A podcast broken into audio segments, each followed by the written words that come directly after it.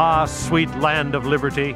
Our founding fathers not only pledged, but gave their lives, their fortunes, and their sacred honor to obtain our God given liberty. Now it's our turn. Liberty can only thrive if it's alive in the hearts of a freedom loving people. I'm Dan Matthews, and I'm pleased to welcome you to Freedom's Ring. Here's our host and constitutional lawyer and minister, Alan Reinach.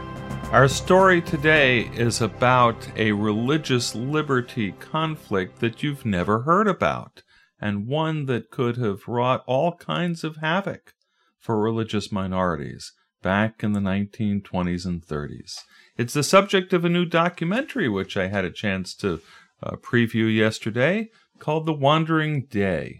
And here to talk about The Wandering Day, writer and uh, co producer Jim Wood. Jim, uh, pleasure to have you with us on Freedom's Ring today.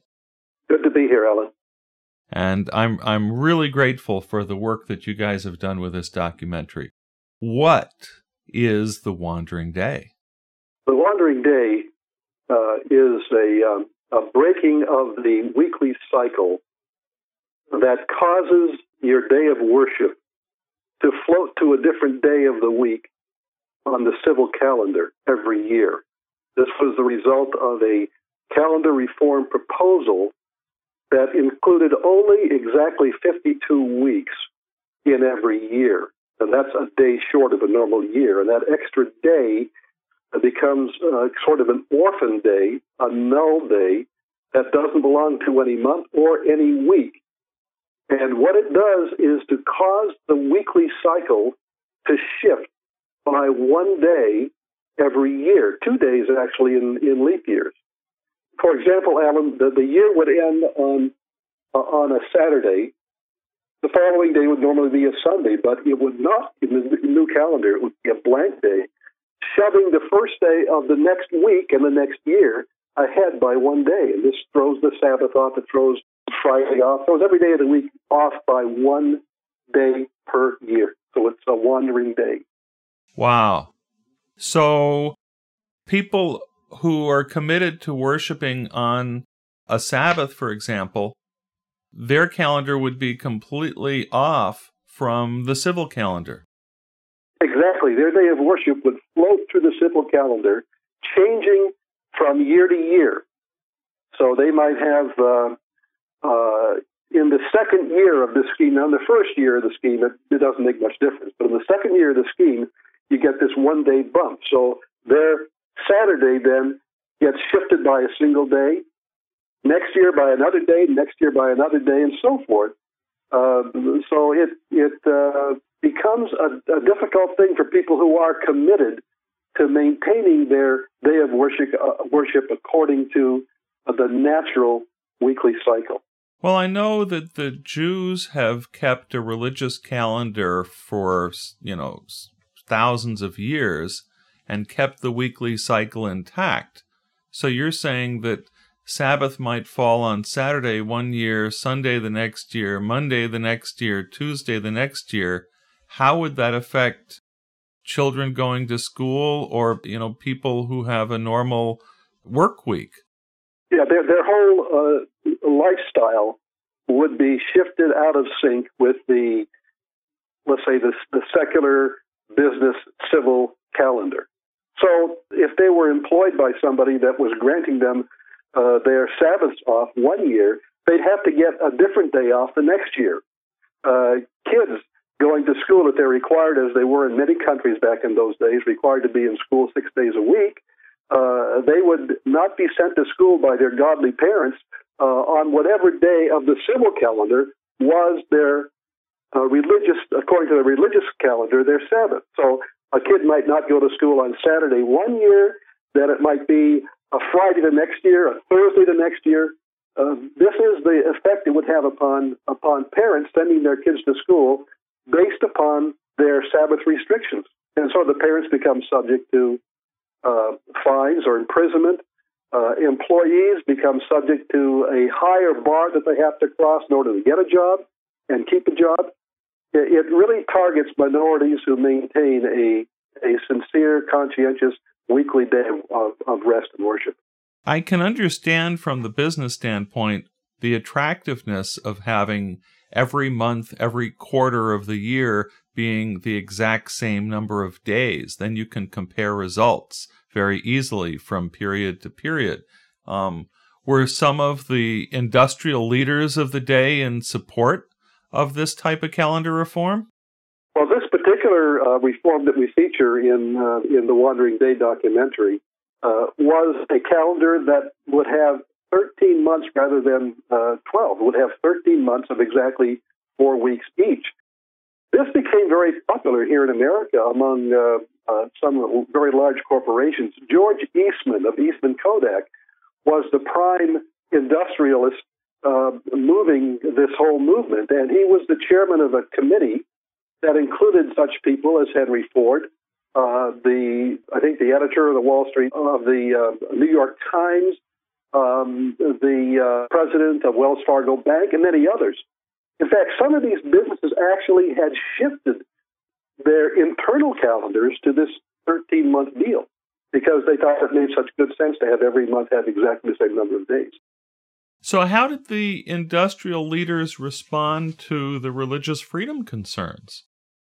Well, they felt that the the peculiarities of a minority, no matter how sincerely held, uh, these should not outweigh the need for progress in the business world and in society in general. And so uh, their view of religious liberty uh, was somewhat constrained.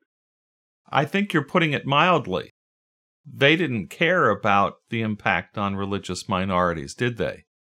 They did not care simply because they felt that, that religious people were standing in the way of, of progress. And uh, in, the, in the event that we highlight in the Wandering Day, we have input not from an American, but from a uh, actually from a Swiss delegate uh, who defied religious liberty uh, in a way that you would not be comfortable with, Alan. He suggested that religious liberty is something that belongs in homes and churches, uh, but it should not have an impact in society in general.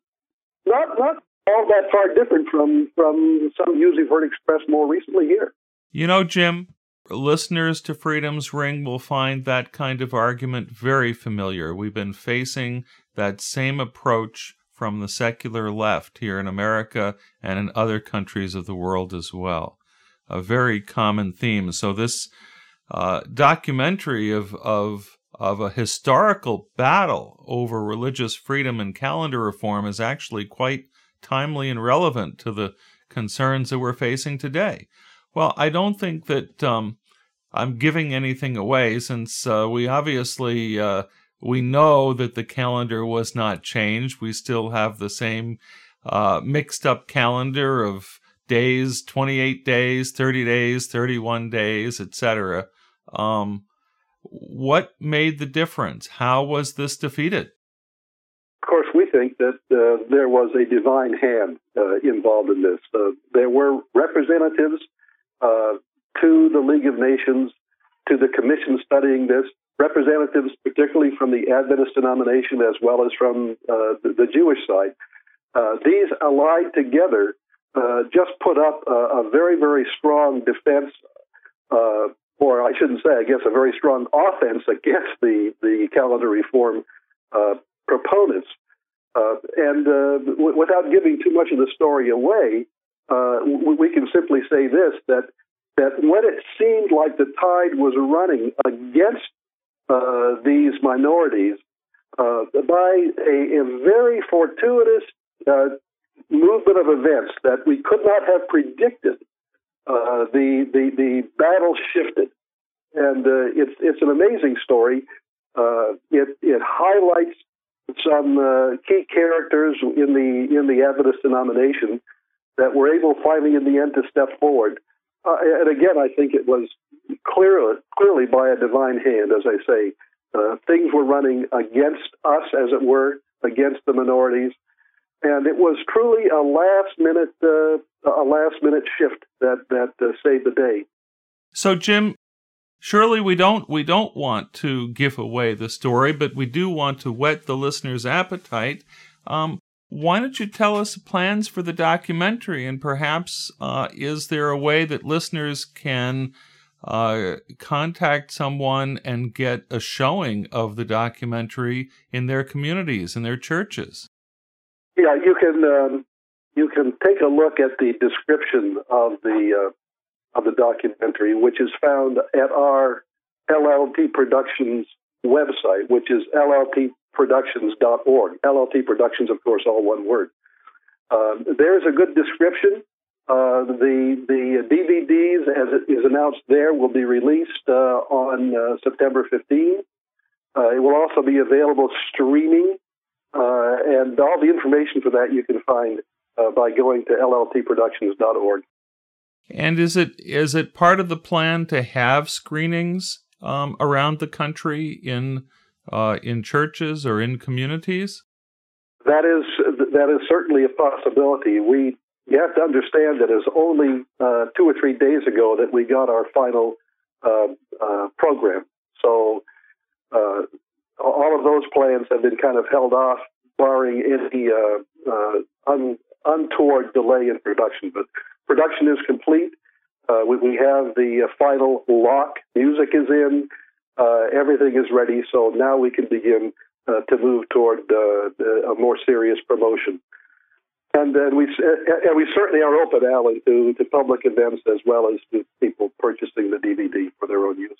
Well, I I will say to our listeners, while the production is done very simply, it's a very powerful story. You won't want to miss it and it's a story that deserves to get uh, wide distribution and, and, and wide viewing.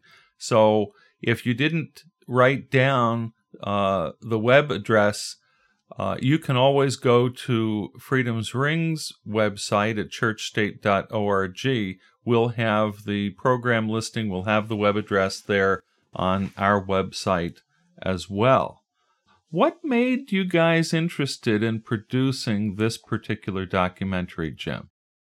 Well, we have been doing research for years on the history of the calendar itself, um, and uh, had hoped at one point that we would be able to, to do kind of a major, even uh, um, two or three part series on this, because the calendar is a fascinating thing. However, when we began to look at the reality of production costs and so forth, um, we decided to focus down upon this one little, you know, snapshot of the calendar story. Um, and that was that was practical to do with the funding that became available, and that's why we did it. You know, all of these things, Alan, are driven by money. If you have enough money, you can do a lot more. Uh, we had to take a snapshot rather than a whole long movie uh, to, to make this point. That's all well and good, Jim, but I know you a little bit. I've known you for many years and the folks that uh, are part of your team. And I know that there's another um, ulterior motive, which is simply uh, your love for God and um, the desire to uh, to see God's providence at work, and especially his commitment to religious freedom, to liberty of conscience. And this was this was a very profound liberty of conscience battle and a story that hasn't been told, and that's what you guys do so well is tell those stories that need to be told. This is a story uh, that deserves not only be told but to be heard. So we appreciate all the fine work uh, that you and everyone has done. Our guest today, writer producer Jim Wood, we've been discussing a new documentary called The Wandering Day. Jim, thanks so much for being with us on Freedom's Ring today. My pleasure, Alan. As we close, we want to remind our listeners here at Freedom's Ring we don't just talk about religious freedom, we offer help to those suffering religious discrimination. You can check out our legal resources page at churchstate.org. Churchstate.org. This has been Freedom's Ring. I'm your host, Alan Reinach. Until next week, let freedom ring.